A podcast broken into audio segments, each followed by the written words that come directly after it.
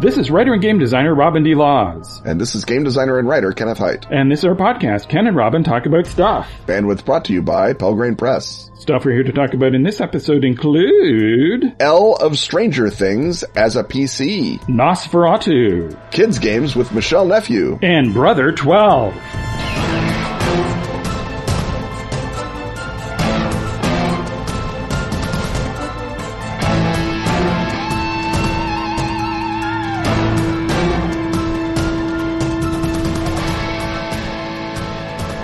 I think it's fair to say that our heads are full of ideas for games. Sorry, can't hear you over all these game ideas in my head. If you, cherished listener, are anything like us, you've also got some great ideas for games in your head. But unlike award-winning podcast hosting game designers like us, you may not know what to do next. Atlas Games to the rescue! The White Box, created by Atlas Games and Gameplaywright, is a game design workshop in a box. It's got a ton of generic components like meeples, cubes, dice, tokens, and discs. And it's got a 200 page book of 25 essays about game design and publishing with topics like refining your design, playtesting, crowdfunding, and how to work a convention. In short, the White Box has everything you need to get your game idea out of your head and onto the table. Learn more at atlas-games.com slash the white box. Or follow the link in the show notes. You can get the white box right now everywhere tabletop games are sold. But Ken, here's the rub. I also can't even hear you over these game ideas.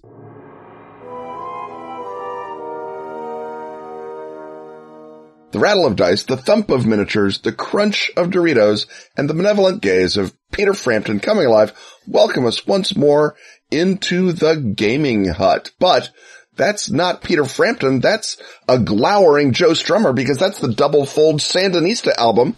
The miniature is Demogorgon, but it's actually a miniature of a miniature of Demogorgon. We've gone meta. We've gone 80s. It's a Stranger Things gaming hut courtesy of Patreon backer Walter Manbeck who asks, Stranger Things resembles a scenario from a game of Tales from the Loop or Flood. A powered character like Eleven changes what Tales characters are capable of.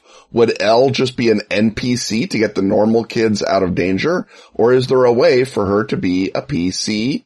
Robin. This is sort of a version of the old Doc Savage problem, isn't it? Uh, the Doc Savage problem or the Buffy problem or the Doctor Who problem. So first of all, let's stipulate that uh, we are not going to spoil uh, anything in Stranger Things season three. True. It itself is not spoiled. Yes, came pre-spoiled for your enjoyment. Yeah, uh, it's not giving away uh, anything to say that she uses her psychic powers again. Yeah, and uh, and they come in useful sometimes and not in other times.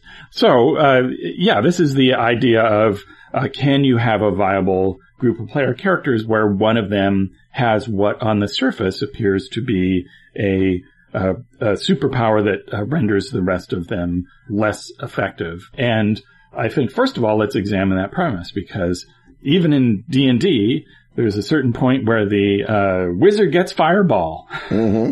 and the job of everybody else after after the uh, wizard who's been a, a, puny little slip of a thing who can uh, get uh, uh, his or her ankle bitten by a centipede and die, all of a sudden they are extremely powerful but also need protecting all the time. Yes. And so uh, this is uh, nothing new, and certainly I think having finding a way to do a character like L as a player character is much more interesting than having a non-player character who comes along to uh, continually uh, rescue them. Yeah, so, that's that's the Elminster problem, which is the worst kind of problem. Yes, especially if it's Elminster. Um, mm-hmm. Well, L short for Elminster. I think that that's obvious, Robin. Right. Yes.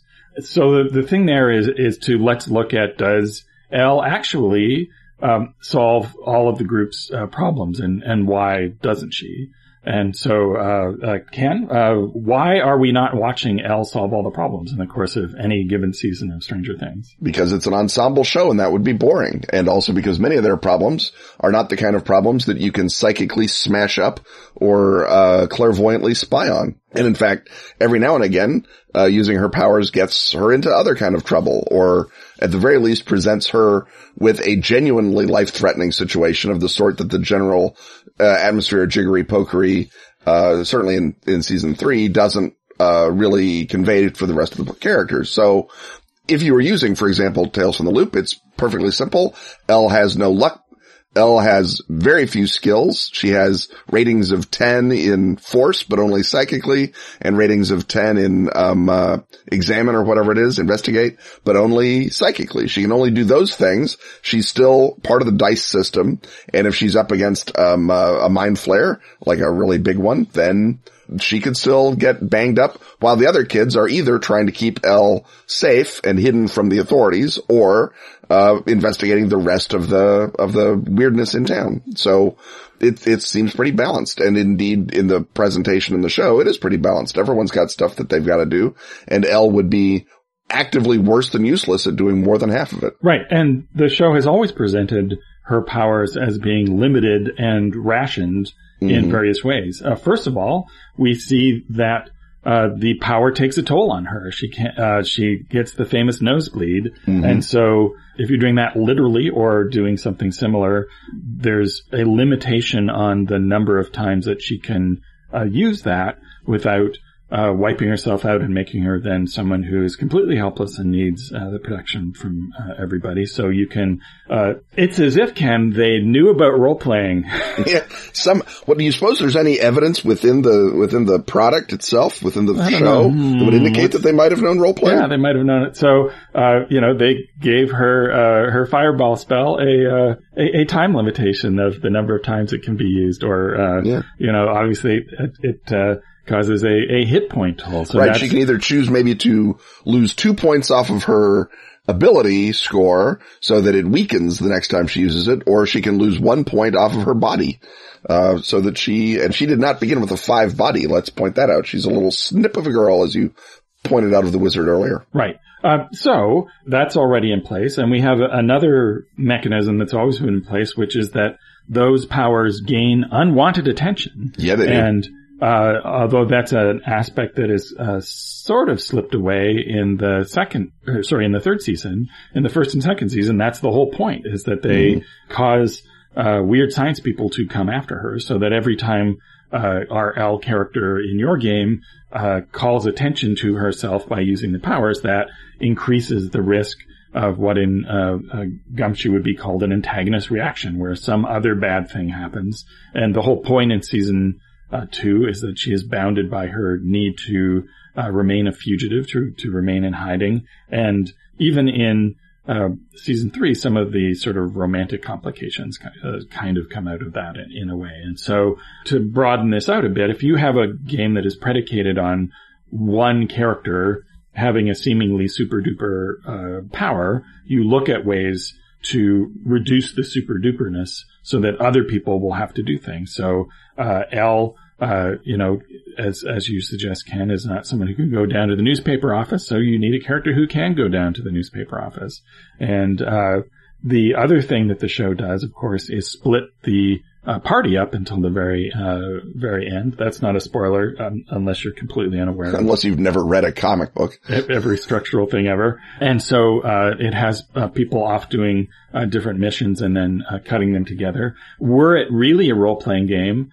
those things might be spread out over several sessions because there was a couple of sessions maybe where Elle's player didn't make it mm-hmm. and it wasn't there, and so there had to be a you know there was a a, a, whole episode where people were crawling through ducts or, or whatever it was on whatever side uh, quest there was. And so uh, it sets up uh, different missions for everybody. They're all doing things. Uh, e- even the characters with uh, Elle are helping to protect her. And another mechanical thing then that you could look at is that in order for uh, the character with the power to get to use it again effectively, uh, or uh, to radically increase the chance of their being successful, other characters have to succeed at other achievements in the plot. So that uh, whether it's something literal, like you literally have to uh, jump in the way of the uh, laser beam in order to protect the fragile but powerful character and or you know you have to find a place for her to rest and that's the uh, achievement that that unlocks more points that you can then spend on uh, a given use of a power but uh, look for ways for uh, other characters to be doing things to allow your ultra character to be stepping in. Yeah, the um as with most things in role playing, even the most normal ones, uh, having a L or an indie or a Doctor Who uh, character means getting buy-in and saying, are you guys cool with playing companions or sidekicks or Scoobies? Um, and is the player that we have selected or who's volunteered to play the sort of uh, superpowered character, are they going to be able to handle the necessary sort of story uh, blowback that is going to happen because of course it is going to be story blowback nine times out of ten. I suppose you could bring uh, karma points in from the old Marvel superheroes, which was another great way to equalize unequal characters. But um, by and large, a karma point is just a way to remind the GM to do story. So you know, why, why, why involve them at bookkeeping if you don't want to? So, uh, and in fact, there are a lot of players who are probably more comfortable playing a supporting role because it means that, uh, if you don't like playing a character who's being hunted and has to be absolutely careful at every turn, if you, uh, are easily stressed out during a game and don't want that, or if you prefer to play the more freewheeling character who goes off on, on the bike to, uh, look at the uh, at the weird marsh on on the edge of uh, town. Uh, warning: there is no weird marsh on the edge of town in season three. Um, mm-hmm. That it uh, both can unfetter or or relieve the pressure on you. There's uh, often someone in the group who prefers to play the sort of healer type who uh, augments other people, or the person who gives the um, inspirational speeches. Um, and so you may actually find it harder to find the ideal person to play the focal point character than to find people who are willing to uh, be the uh, the loose cannon and the healer and the uh, giver of inspiring speeches. Uh, in part be- because you know you you are not the uh, the brunt of everybody's hopes and, and expectations, or you might not, not, want to be the doctor because the doctor is the one who has to be able to uh, figure everything out at the end, and you may find that too much pressure. That it's easier to play an ordinary person than it is to play Doc Savage or uh, what have you. Yeah, and um, certainly you can. Uh, there's enough of those examples that you can try it, and if you don't like it, then uh, oh no, uh, the, the, Doctor Who has gone crazy, or Doc Savage is back in Central America getting gold, and when he comes back, he's going to be slightly different because he's going to be played by a different character. Um, and that's, and that's just fine. I mean, that the whole point of these sort of central iconic characters is that you are collaboratively telling their story and that the person who's playing that role that they kind of can't make it about their ego because their job is to sort of service the role in a way as opposed to to just sort of, you know, hair off and chase everything shiny that interests them. Uh, well, I, I, think that uh, uh, we then have uh, uh, created the conditions uh, for some heroic figure to come in and, I don't know, present an exciting commercial and then lead us into the next exciting installment.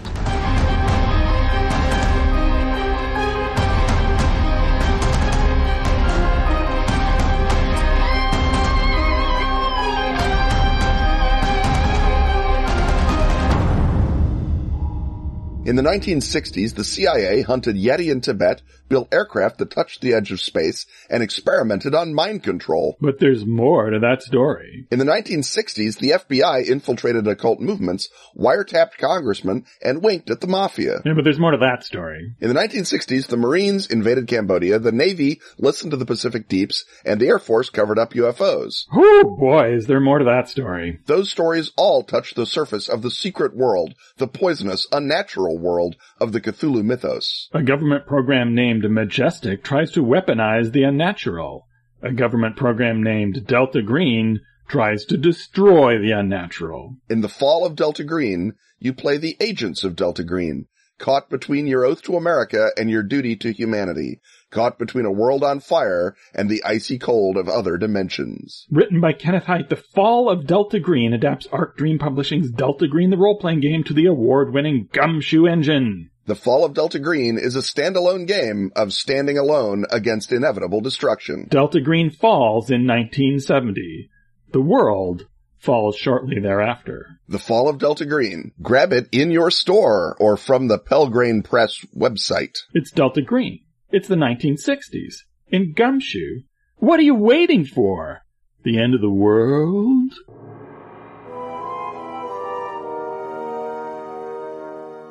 The sound of the orchestra down in the pit, the uh, smell of silver nitrate in the air tell us that we are uh, not only in the cinema hut, but in a very old-timey version of it indeed, because uh, we are going to look at uh, F.W. Murnau's 1922 uh, classic silent vampire flick, Nosferatu, because Ken, uh, you were part of a panel uh, at Dragon Con recently, uh, where uh, the uh, presentation of the film with like live music, if I understand correctly. Yeah, it was at Dragon Con. There was a panel featuring myself, Dacre Stoker, Bill Mulligan, um, who's a film blogger, I think, film podcaster, Thomas Mariani, another uh, film podcaster, and the music of Valentine Wolfe, uh, which is a, a uh, two-person uh, orchestra, basically, uh, a player of the bass, the electronic bass, and a vocalist. A beautiful, uh, sort of a haunting, gothic, creepy uh, sound achieved by her vocals and his bass, and uh, it uh, you know, it was not something that they had composed so much as it was sort of a jazz riff on Nosferatu because they had certain themes that they wanted to hit as they, as the movie came up, but they were sort of responding in real time to the, to the, to the thing on screen. So it was very much like it might have been at a very weird theater in 1926 if you were watching it somewhere. Although you couldn't have watched it in 1926 because the film was a failure and no one watched it then. Right. a, a hot tip, uh, for anyone watching it on streaming uh, the music that always accompanies silent films in uh, the age of video is universally terrible and uh, rinky dink and awful. And so uh, put on a, uh, a sort of a, a, contemporary ambient music or creepy soundtrack. You can find all sorts of playlists on Spotify. you probably have one yourself if you run horror games.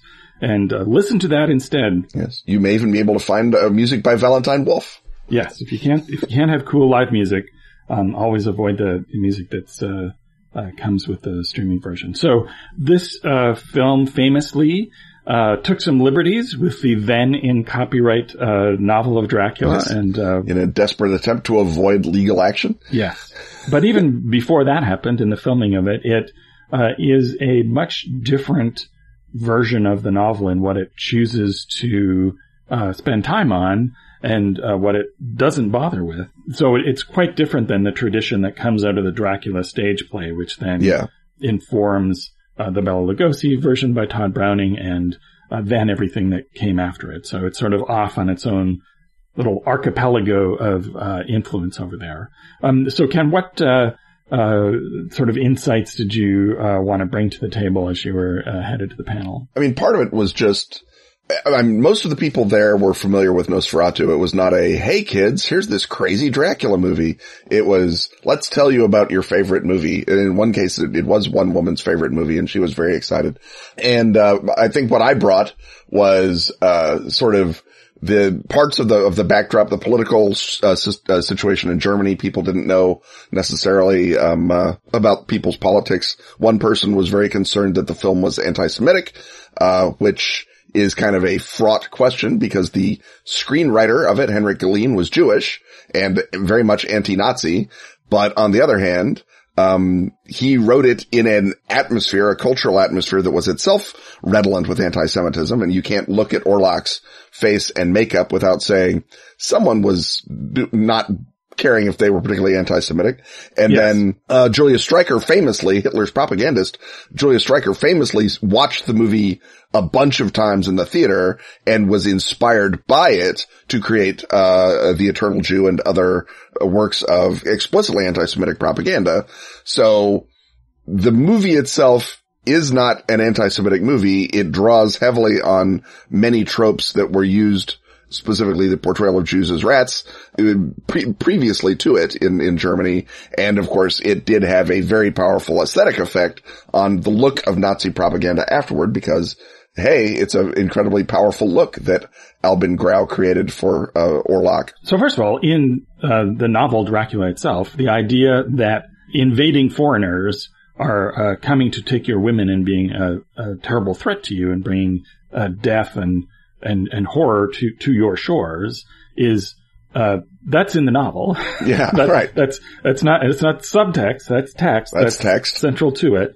Um, but it's definitely the case that Nosferatu does uh, play in waters that uh, would later uh, be used to justify killing a lot of people. In particular, the uh, structure of it uh, is uh, sort of much more than the, the novel. Uh, kind of first of all a uh, a sort of a fairy story of someone who goes into fairyland and brings a horror out. So um, it spends a lot more time with Harker, uh, first of all, in uh, in this case Hamburg rather than uh, London. Technically, it's Wisborg. It's a fictional city. I, I, the version I watched had actually translated the title so that it, uh, it actually uses the word Dracula and, and Harker and so forth.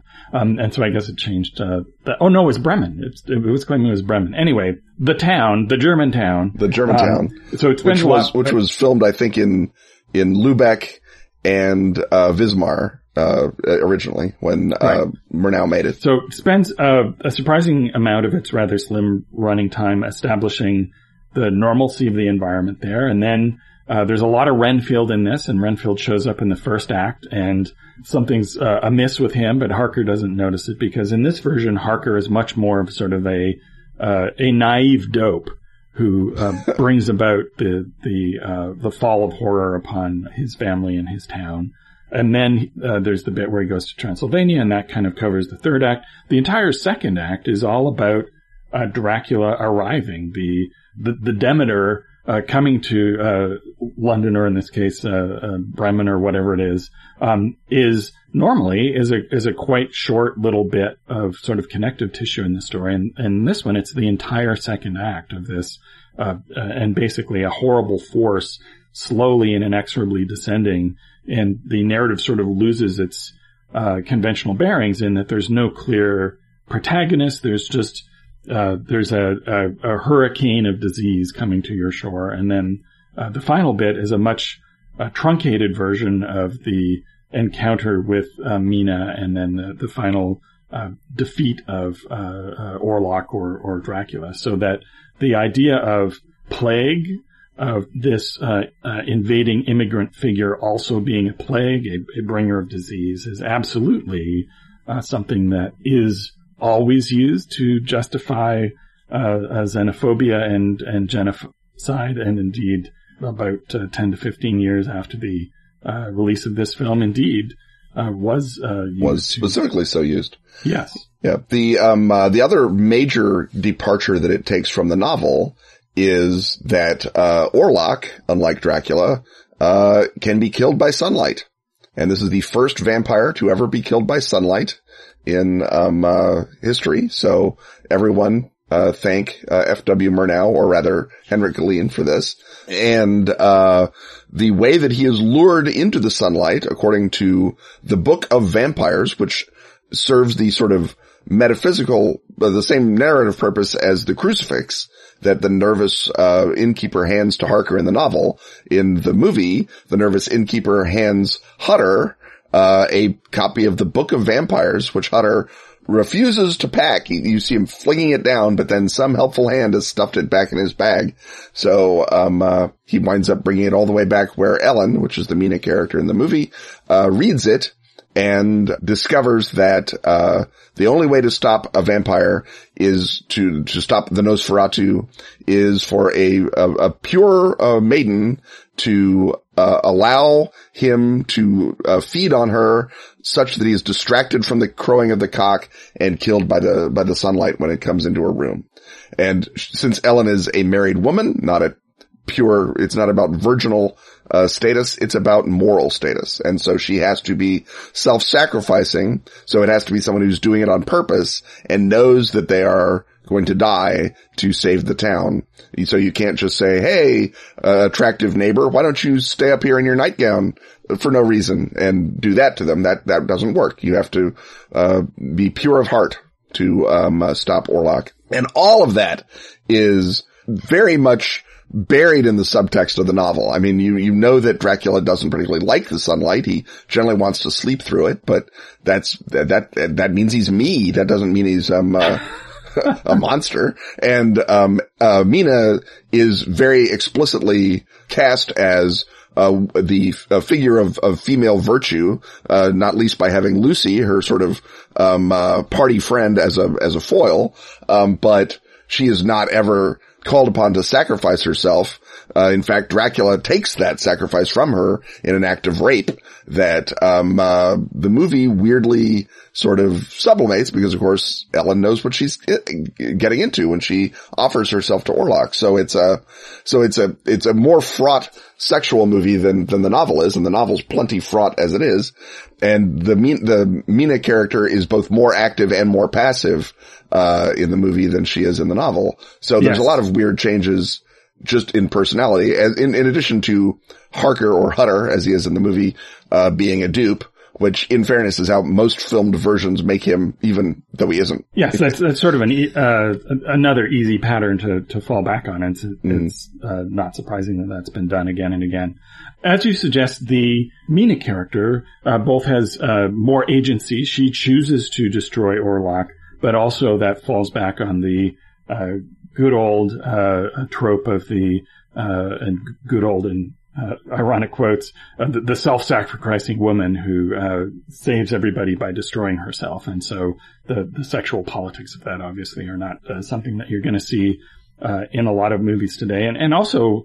The interesting thing about that is Orlok just ain't that great at being a vampire compared to Dracula. That this seems like missing the sunlight, getting distracted, uh, obviously, I guess the idea is there's some sort of supernatural compulsion in there, but uh, in the end, his uh, his threat uh, is fairly uh, readily dealt with uh, within the confines of, of the runtime, and he's a sort of a, a, sickly and horrifying and repulsive figure, but often sometimes a ludicrous one as well, as when it shows him, you know, carrying his coffin across the yard to his house in a uh, sort of almost sort of a comical scene that also kind of brings into question the whole idea of the sunlight uh, burning vampires because uh, that seems to be a daylight scene, but uh, what are you going to do? It's, it's hard to tell in 1922 what's day for night. Some of the uh, versions you'll see have been tinted to indicate these must be night shots, these must be day shots. Um, that obviously wasn't the case, uh, in the originals, but there you go. Uh, I think that you can basically uh, imply maybe, if you wanted to, that in fact sunlight doesn't kill him. It's the combination of sunlight and feeding on pure blood that kills him. That it's the purity is another core part of, of what kills him, not just sunlight. But sunlight does in fact kill him at the end. We see him turn into smoke and the, and the rest of it.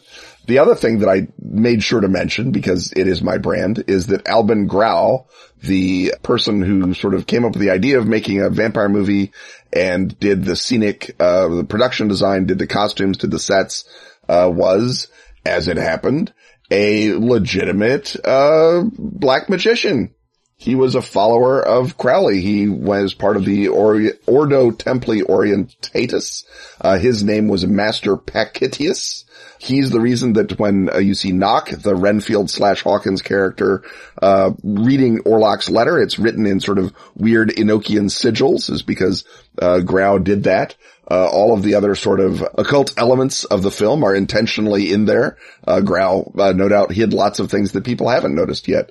Um, he eventually d- broke with Crowley and joined a new group, the uh, Fraternitas Saturnii, with a guy named Eugen Grosche, and then wound up uh, getting out of Nazi Germany after the Fraternitas Saturnii got shut down by the Nazis, and he wound up in Switzerland. So that was our man, uh, Albin Grau, and I figured, hey, legitimate black magic vampire horror, maybe point that out.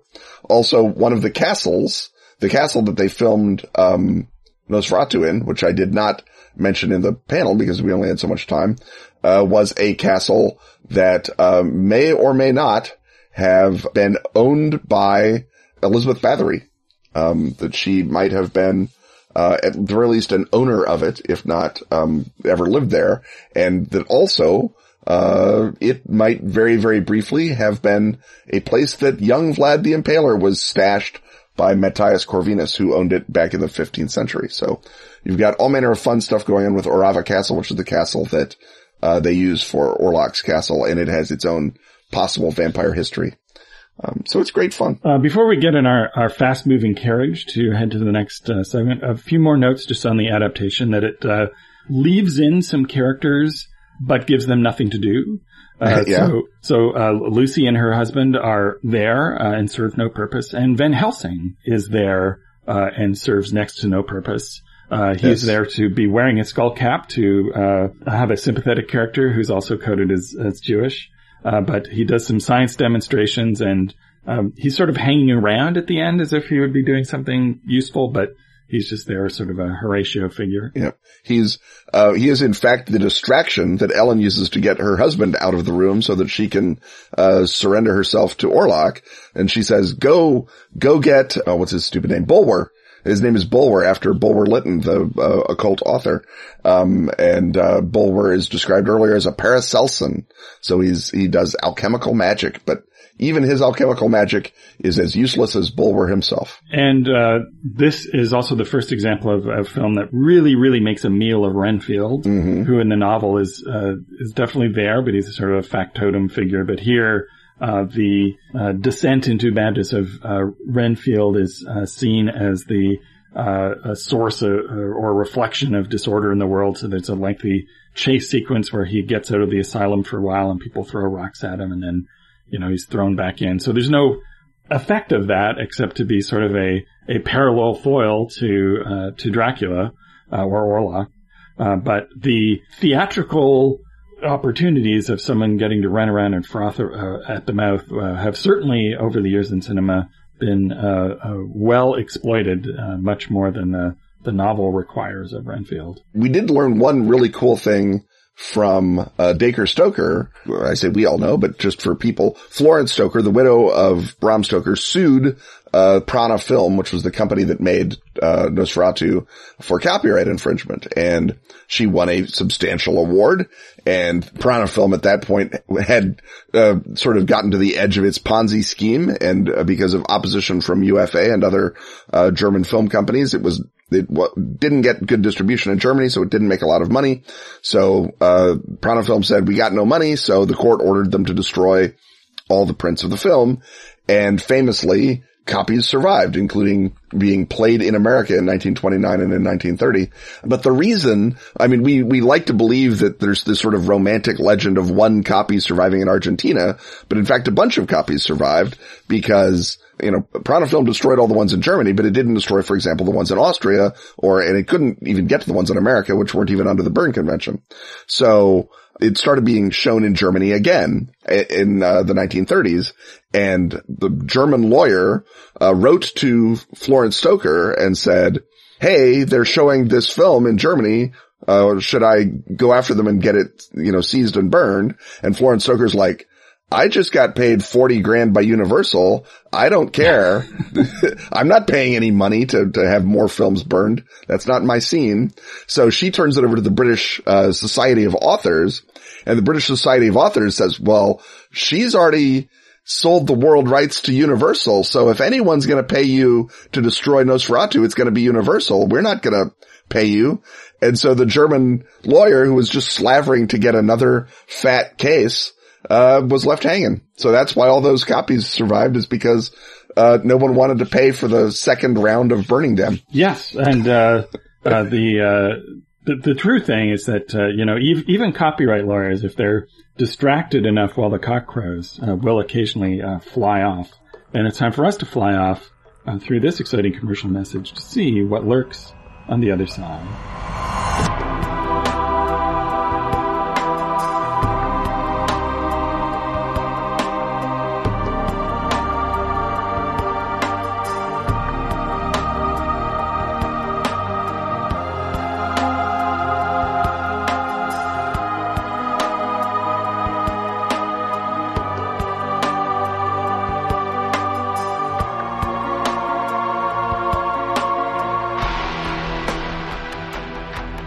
The best of Askfageln is now available at Drive Thru RPG. All issues of Fenix magazine since 2013 That's spelled F E N I X. can now be grabbed in special English editions. containing stellar gaming material from our own Ken Hite And such other recurring stalwarts as Graeme Davis. and Pete Nash. Also find Dice, the gorgeous photo book celebrating that classic gaming accessory. And Freeway Warrior, the series of post-apocalyptic choose your adventures by Joe Dever. And if you speak Swedish, not English, That's Swedish, not English. you can delight in every original issue of Fenix. And the new Sagebrush and Six Guns role-playing game, Western. How do you say slap leather varmint in Swedish? Uh, oddly, Google Translate refuses to help on that. That's the best of Askfageln on drive through. No need to get psychic nosebleeds while saving this podcast. Merely join forces with such plucky bike riding Patreon backers as Grady from New Mexico, Lee Candelino, James Candelino, Dirk the Dice, and Michael Manival.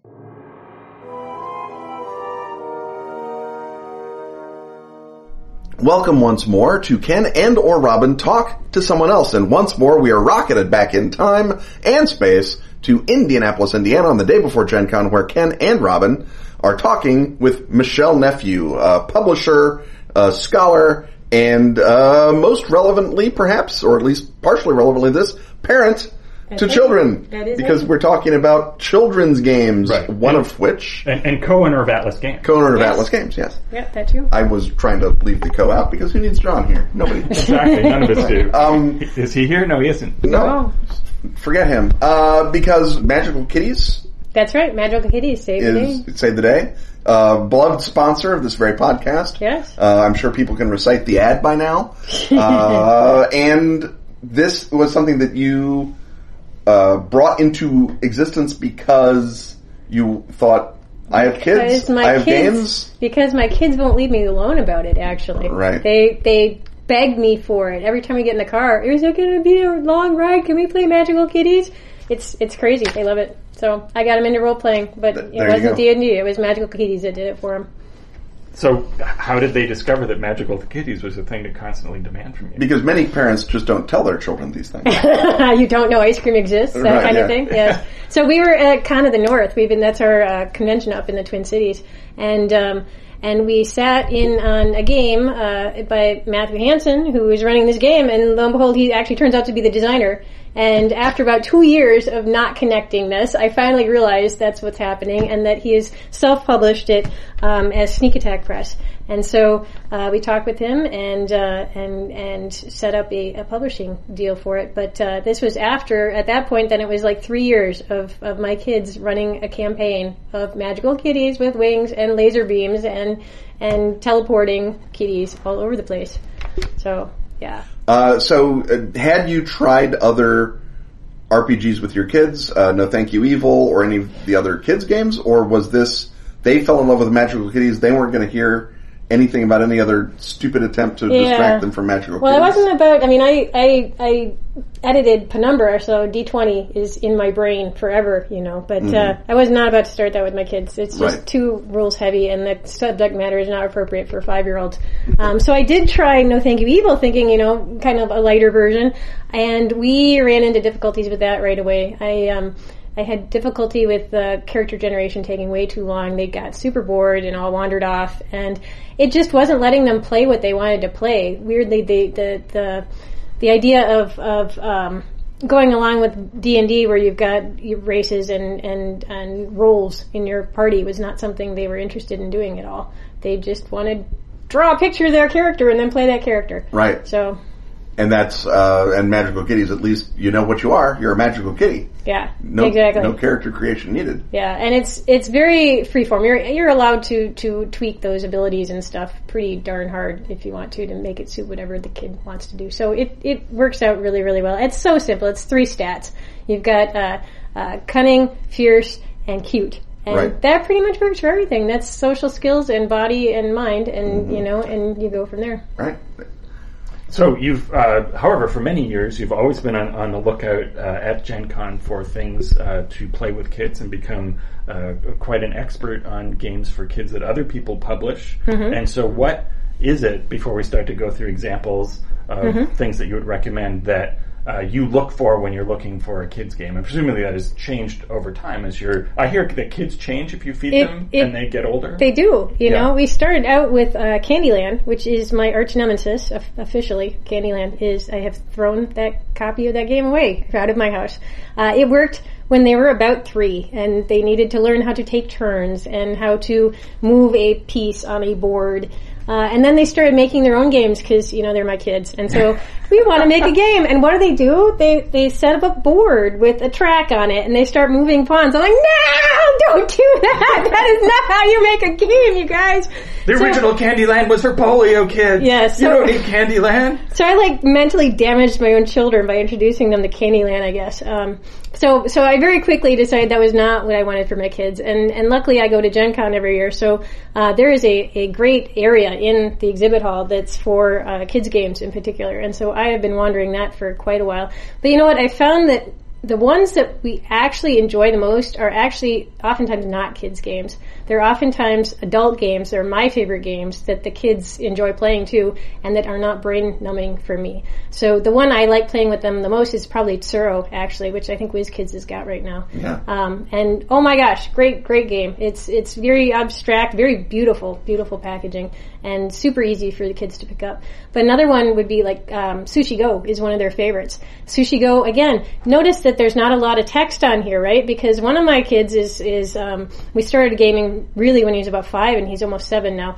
But he's not a big reader, and so um, Sushi Go is great because they can recognize the pictures and and figure out the math in their head. They're excellent at math. You don't think about it, but kids actually are really great at uh, memorizing rules because they have to because they can't read. They are much better memory than I have, uh, and and they can do all kinds of math. You, you don't you don't think they, they can, but they, they can in, in their heads even. Well, kids have a Um, really good memory for injustice.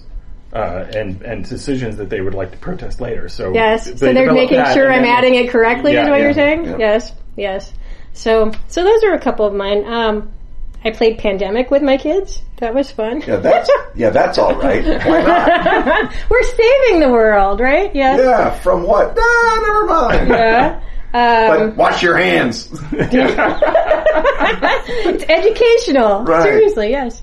I'm Um, not saying you can get Ebola from not washing your hands, but you should still wash your hands. you saw what happened to Europe. So I've got one kiddo, my little guy. He is he is into dinosaurs too. So for years I have been I've been looking for dinosaur games. So I have a long list of, of dino games that I have as well. Um, and uh, top among those has always been uh, Draw for Dig for Dinos by Blue Orange, which is mainly you uh, flip over cards to, to show that you've dug them up, and then uh, they show li- little bits of a skeleton dinosaur, and you get to put them together like a puzzle, and that makes him super happy. Just putting together dino puzzles. So, so the things that I'm looking for mainly for my kids are um, so low low word content, low reading, um, and cooperative. Um, I find that especially with the littler kids, they have trouble. Uh, Dealing with uh, losing, first of all, Right. especially if it's his older sisters who are Yeah. beating the tar out of him over and over and over again because he's three years younger than his sisters. And also just getting my kids to work together on anything is a bonus. And so that's, that's teaching them too, I think, you know, it is educational to learn how to work together. So, so if I'm understanding you right, uh, if it's low word count, Mm-hmm. uh, it's cooperative and beautifully produced, it's good for children and Europeans.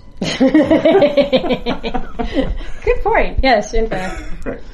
So what else have you, um, i- i- is your first goal when you're thinking about, okay, let's get another game for the kids, is your Mm-hmm. first goal to find a game that is, uh, uh, uh, adult targeted or whatever Mm-hmm. you want to say and think, can my kids play this? Mm-hmm. Or is your first goal to find a kid targeted game and say, can I stand this? I think I think you're you're going at them both from different ends of the state. It's like a spectrum, right? And and I think both are valid. In fact, I've done both many many times. Um, so so either way is is is a good approach. Is there some quality uh, for role playing games with kids that is better than other role playing game qualities that might be good? Um, uh, I mean, I- other than laser cats, rather than laser covered. cats. Yes. covered already. Well, that is obviously the best one. But um, we have tried things like My Little Pony RPG and things like that, and they enjoy those. Um, the problems I get is Con of the North up in the Twin Cities has a really good kids track, uh, and they have very clear markings as to what's appropriate for younger kids or not. But um, the issue I have is coming into an RPG at a convention and it just not being appropriate content. Luckily, I carry, I bring along cousins of my children to this convention, and so we pretty much take over every game that we sit down at. So when you've got five, six kids sitting down at your table, suddenly your your plot changes a little bit. So that helps to uh, to overwhelm the GM with numbers sometimes. But That's right. That'll that'll tame that Warhammer GM. Um, and so, what uh, sort of opportunities do you find the kids looking for in a role playing game that you would advise someone else who, you know, laser cats are taken, but they want to make a role playing game for kids? What sort of uh, uh, situations uh, do you, do you find engage uh, your kids and your cousins? Well, the age ranges that, that I'm uh, working with right now, which is uh, about seven to ten, um, they don't necessarily need to fight. I'm, I'm, my girls are are both almost ten years old, um, and so they they don't automatically go to the let's kill stuff, kill things and take their stuff uh, mentality. Which, like my my twelve year old nephew, totally he. this weekend, I was visiting them, and he he GM Magical Kitties. Uh, and for the first time, he'd never GM before, and so he GM Magical Kitties. And so immediately he starts overlaying dice roll rules on top of the very basic things. Where he did zombie apocalypse Magical Kitties, and he threw zombie cats at my at my daughters, and then overlaid like extra combat rules because it's so combat light. Like James, they don't need to fight all the zombies. They could just, you know, Catherine, your sister has wings. She can fly over the zombies. Oh, I didn't think of that.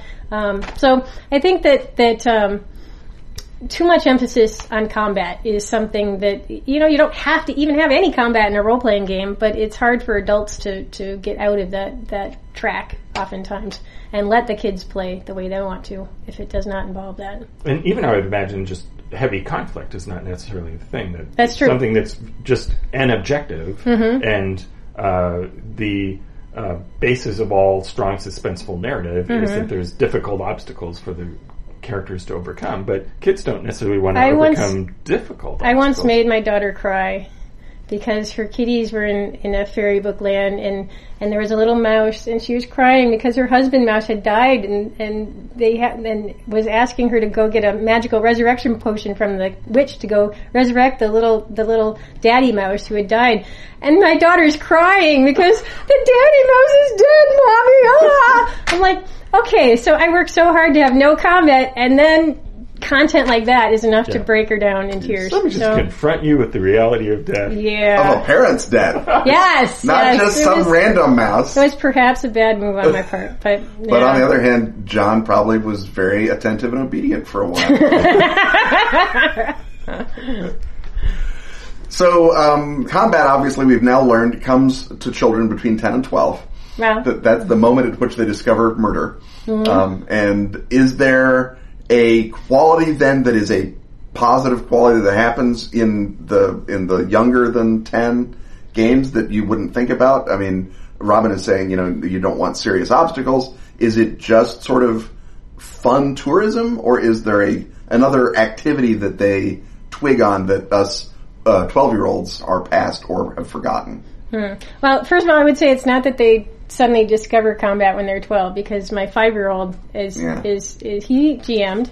He GM'd uh, Dino World for us, uh, in which all the kitties were transported into a dinosaur world wherein the dinosaurs won every encounter. and they would not talk to us and would not let us use cunning to get around these things. We had to, we had to fight every single one of them and the dinosaurs always won. So it may be So- a Y chromosome thing. I'm not going to say that. but your experimental data indicates that. There's a low sample, My size. There's a sample low pool sample of size. five is Yeah. yes has a, a s- a- yeah correlation Hearing there. disturbingly close Yeah. expectations. Um, so uh, when you're looking for kids games, whether it's a role playing game or uh, a card game or a board game, Mm-hmm. uh, other than Don't Be Candyland, what do you look? What do you notice as the things that strike you as uh, deal breakers for you when you're searching for games? Deal breakers, um, making the adult do all the math. I've hit that a lot, actually. They, they've got some kind of games wherein you can't tell if you're winning until the very end and you're adding up your, your points at the end. It really does not work for the small kids because then it's just, oh, you won. I mean, you might as well have rolled a six-sider to decide who won that because they can't, in their head, figure it out. They can't like- follow it. Yes, exactly. I I would argue that any game for anybody of any age where you Well, can't tell who's yeah. winning until But- the end is Yeah, it, it, adults have a better way of of tracking that somehow mentally, and the kids just don't pay attention to the. If you put the numbers there for them, they'll add them up, but they I mean, don't. Europeans do are it as used to being along. told that someone else won and just going on with their lives. Yeah, yeah, it's, yeah. it's something they've been brought up to know. yeah. Um, so so that's the biggest thing, I guess. Um, just being boring. I mean, one of the things I look for in kids games is the same thing I do in adult games. When I'm wandering the exhibit hall at Gen Con, I look for the ones that look different, that look interesting, that are something that's grabbing my attention, that's different about the materials or the or the um, the, the gameplay in some way that's visible from a distance. Um, so kids like shiny, sparkly things, like Yeah. adults do. Do you think that a, a, an explicitly educational aim is good, bad, or indifferent in a game? Because obviously, the dinosaur game, if you're flipping over things, Mm-hmm. I assume he's uh, something. And Ankylosaur is a different dinosaur from a Dimetrodon, which is not even a dinosaur. I know. And I was just John, so- Jack would so, tell you that. Yeah, I know he would. I was I was eight once, and so he's picking up dinosaur facts, Mm-hmm. maybe. But if he's a proper eight, he already knew all those dinosaur facts. Mm-hmm. Do you think that a game that is aimed at educating is trying to do two things, or is it possible for a game to be educational and good? I would argue that every game is educational, Right. in some way or another. I mean, you can Just teaches you about the perfidy Yes. of your sister, if It- nothing else. it, well, like I said, math, uh, cooperation, uh, taking even only even Candyland teaches you how to take turns. Um, but something more heavy than that. I mean, Jonathan Tweet did Clades, for example. Right. We played Mhm. that. It, it didn't stick with my kids as much as I had hoped it would, but but I always I always try. Mm-hmm. If it's obviously educational, it it tweaks my I'm being a good mommy feelings. Right. So I, I'll definitely try that, but but not absolutely necessary. Well, uh, we thank you very much for stopping by to uh, clue us into something that is, uh, as two childless people, uh, we needed to outside consultation on. So thanks so much, Michelle, Yeah. for swinging by. Thanks, guys. Bye bye.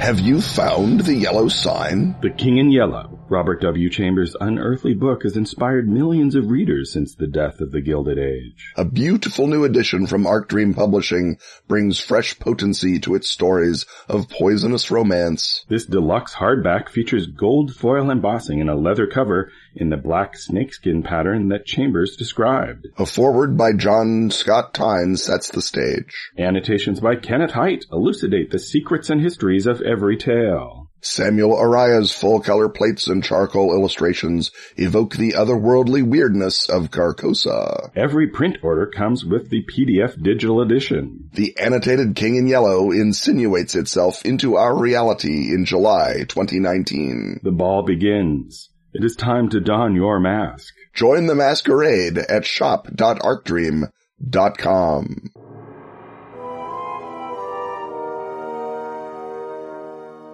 The clacking of chronotons and the whirring of time gears let us know that we're once more standing in proximity to Ken's time machine, which of course is the conveyance that Time Incorporated uses to send our hero back into history to bend, fold, spindle, and sometimes, yes, even mutilate it.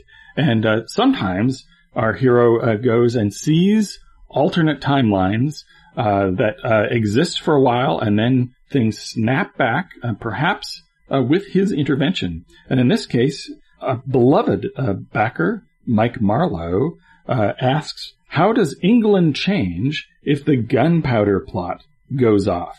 A pun may or may not be intended, and so this is a pretty epical event in history. But for uh, uh, those of you who are unfamiliar, uh, this is the 1605 assassination attempt against uh, King James I. Uh, this was uh, a plot uh, Yeah, I forget by. what I forget what day it, it happened on though. That was that was a bit. I did a bit there. Oh, okay. Right. Of course. Of course you forget what day it happened on. Right. Uh, the plot was spearheaded by one uh, Robert Catesby, uh, but someone else, Guy Fawkes, gets all the cool masks out of it. So, uh, aside from, uh, the, uh, you know, uh, V for Vigilante having to have a, a different set of, uh, iconic imagery, uh, Ken, what, uh, what does history look like, uh, when someone, uh, who I assume is not you, some other, uh, uh, antagonistic force in the time stream, I assume is the one that created this alternate reality for a while. It must have been. Must have been. Or maybe it was always there and I'm the one that fixed it. Who can say? But, uh, the theory, and I think it's a strong uh, word to say that it was a theory that Robert Catesby had, but Robert Catesby's theory was that, uh, the bomb would go off. It would kill the whole House of Lords. It would kill uh, King James. The, the, the country would rise. Catholic country would rise. Uh, they would go kidnap Princess Elizabeth, marry her to a Catholic noble. Uh, one imagines that uh, Catesby maybe had someone in mind for that, and that they would uh, then declare a Catholic uh, monarchy and take care of all this Protestant nonsense. That would not have happened in 1605. Uh, no matter what people like to say about the, you know, old religion, it was definitely in the minority and nobody, nobody wanted to go back to the good old days of Bloody Mary where you're burning recusants and, and running around and having all manner of, of, of problems. Uh, that was bad for taxes. It was bad for England.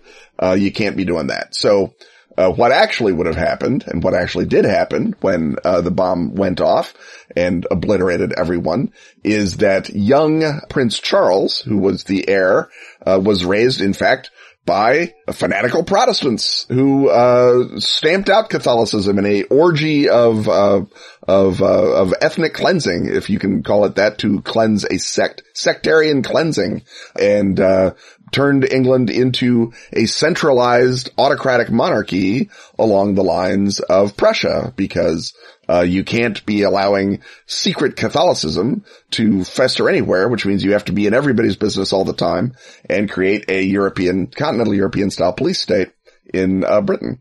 Uh, and that is what happens. And, uh, there is a, a, a, long simmering discontent, obviously in Ireland, um, which becomes, if anything, even worse in our, in this version of history than it is in ours as the, uh, uh patriotic goal of, uh, of murdering Catholics is every so often exported to Ireland where it can uh, be done with proper uh, patriotic pomp, but without uh, damaging the tax base at home.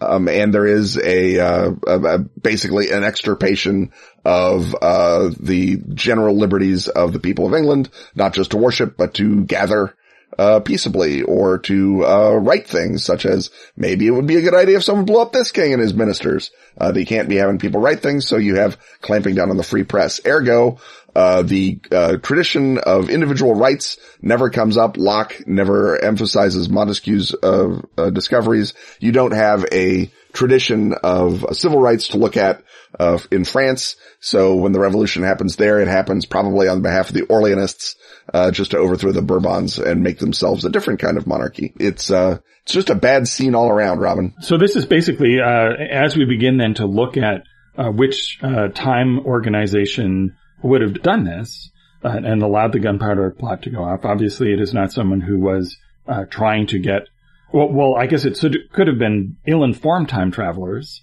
who, indeed did want to see, a Catholic Britain return. But it seems much more likely from what you're describing is that indeed that that was the effect that they wanted, is that they wanted to, if not uh, exterminate, but severely slow and, and limit uh, the growth of democracy in Europe and therefore uh, in America. Uh, so, uh, which time organization uh, was responsible then for this desire to spread authoritarianism, or rather to prevent authoritarianism from being uh, slowly undermined by civil rights and democratic ideals. I mean, you're spoiled for choice, really. Um, uh, it, it could be any of your, your time Nazis or your time Soviets. It could be some other, uh, factor. It could even be, uh, time communist Chinese who are attempting to undermine pestiferous Western democracy before it gets up their nose. Um, who can say? Uh, lots of people don't like democracy, it turns out. Far too many of them have time machines. And so, uh, who benefits in this timeline? Uh, are there uh, other powers that, um, first of all, does, does this imply also that the uh, sort of economic surge and industrialization that the UK, uh, led, uh, does this not, happen in this timeline? And then does some other power rise to, take, uh, England's place as as a great power? That's an interesting question because we have long thought, as good uh, students of Whig history, that industrialization, capitalism, and democracy all rose, you know, together, that they were interrelated causally. And I think the events of the 20th century have maybe indicated that there is not necessarily such a close linkage as we would like to believe. Um, so I don't know that people don't build steam engines to get water out of Yorkshire coal mines under a more um, uh, royally intensive uh, regime. And certainly, if you look at the time that the Industrial Revolution did happen, it happened under a pretty bad era for English civil liberties, which is to say the reign of King George III, who was attempting to restore the authority of the crown to what it had been under uh, King Charles. And so the question of does England still have fortunate demography, agricultural reform, and, and handy coal mines. I think two out of three of those are still true. You could maybe argue that with the entire House of Lords blown to flinders and new lords taking over, that the sort of agricultural revolution in England, which was more or less directed from the top aristocratically by the Earl of Townshend and other people, um, maybe it doesn't happen. Although Townshend himself was sort of a he was he was not too keen on people's civil rights either. So maybe uh, it's not that important. He's just all about getting the most out of his peasants and, and doing the job. Well, and the thing about aristocracy is that if you blow up a random number of them, other random number of them take over. Yeah, they've all got cousins. That's the whole point of aristocracy. I think that you probably still have England rising as a military power in the same way that Prussia obviously rose as a military power. And then the industrial power is perhaps coincidental. I think that the ability to form joint stock companies and trade them freely is a big part of maybe taking it to the next level, and which is why the Dutch, for example, out, uh, you know, um, uh, outkicked their coverage, uh, so many, many, uh, times in the 17th century. But is it essential to just being able to beat up France? I don't know. I mean, one of the, one of the great advantages Britain had in the Napoleonic Wars was that they could borrow all the money they wanted because everyone knew that they were good for it. Maybe that's not true under a more dictatorial, uh, regime. And, but the trouble is that they're not facing a flourishing democracy somewhere unless you have some fantasy that Princess Elizabeth fled to America and led, um, uh, a democratic rising amongst the colonists. Because guess what? It's 1605 there aren't any colonists yet. There's just Jamestown, uh, coming in a little bit and it's, uh, not doing well. So, the, um, the possibility of allowing, you know, uh, religious dissenters to go to another place and worship freely doesn't seem like it would have been as likely in a post gunpowder plot world that if the uh, Puritans had even survived the reign of uh, of repression, uh, if, if, they were smart, the Puritans would be leading the reign of repression as the least Catholic people around. But that's not how Anglicanism or monarchies work. So the Massachusetts Bay Colony might not even have been founded; it might have been left to the French because it really is good for nothing except seal fishing.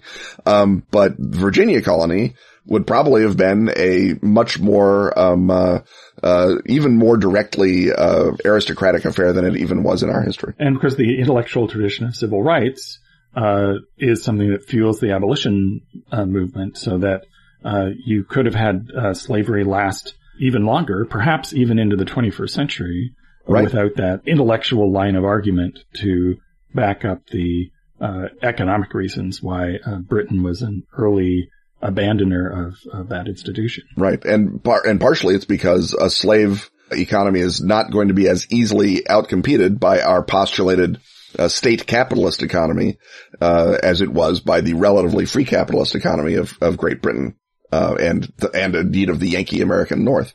Um, so the you know the the benefits of holding slaves would not be outweighed by the vast costs of holding slaves to the same extent that uh, that we saw in our history. Uh, now, as far as uh, rectifying interfered with time streams, this one is is a pretty simple matter of you just heading back there and finding the right uh, sentry and going, hey, you might want to look into this bomb in the basement. Right. There's that. What happened in the final timeline is that Lord Monteagle was the brother-in-law of one of the conspirators. And the conspirator was like, well, I know he's a lord, but he's a Catholic and he's my brother-in-law. And if he dies, I've got to earn a living. so he wrote Lord Monteagle a letter to say, I foresee a parlous doom if you go to parliament. Uh, so maybe don't go to parliament. And Lord Monteagle apparently was not an idiot, which good for him. And, uh, he turns the letter over to Robert Cecil, the head of the secret police, and Robert Cecil then sits on it and does nothing for two weeks, which is an interesting sidelight, uh, but eventually does, um, according to King James's recollection on King James's order, send someone down to search the basement and finds, in fact, young Guy Fawkes literally holding a, a, a slow match over all that gunpowder. And, uh, I like to think that Cecil was just waiting until he could have absolute proof so that he would have a really good reason to purge not just the plotters, but also uh, Henry Garnet, the Jesuit sort of head of the Catholic resistance in England. Uh, Garnet, by the way, did not believe in blowing up parliaments. He was uh, very sort of proto-Gandhian. He believed that you would simply um, accept with uh, divine uh, grace what was being done to you and be a martyr and make that an example and people would feel bad. Um, and instead he got hung because he was, uh, he knew of the plot and didn't say anything. He, his story was, it was told to him under the seal of the confessional. And, uh, Cecil's story is, you're being hung. So, Cecil won. Right. Well, uh, that's a very final note on which to end an episode. Uh, but, uh, uh, we'll be back with uh, yet another exciting episode a mere week from today. Stuff having once again been talked about, it's time to thank our sponsors. Atlas Games, Pelgrane Press, Askfageln, Arc Dream, Dark Tower, and Pro Fantasy Software. Music as always is by James Semple. Audio editing by Rob Borges. Get your priority question asking access by supporting our Patreon at patreon.com backslash Ken and Robin. Ensure that this podcast does not explode by joining such beloved Patreon backers as Phil Bailey, Ruth Tillman, Steve Siggety, Tristan Knight, and Andrew Lalaberti. Festoon yourself with Ken and Robin merch at teepublic.com slash user slash Ken Robin. Check out our new eminently on-brand design, Gaming Hut. On Twitter, he's at Kenneth Hite. And he's at Robin D. Laws. See you next time when once again we will talk about stuff.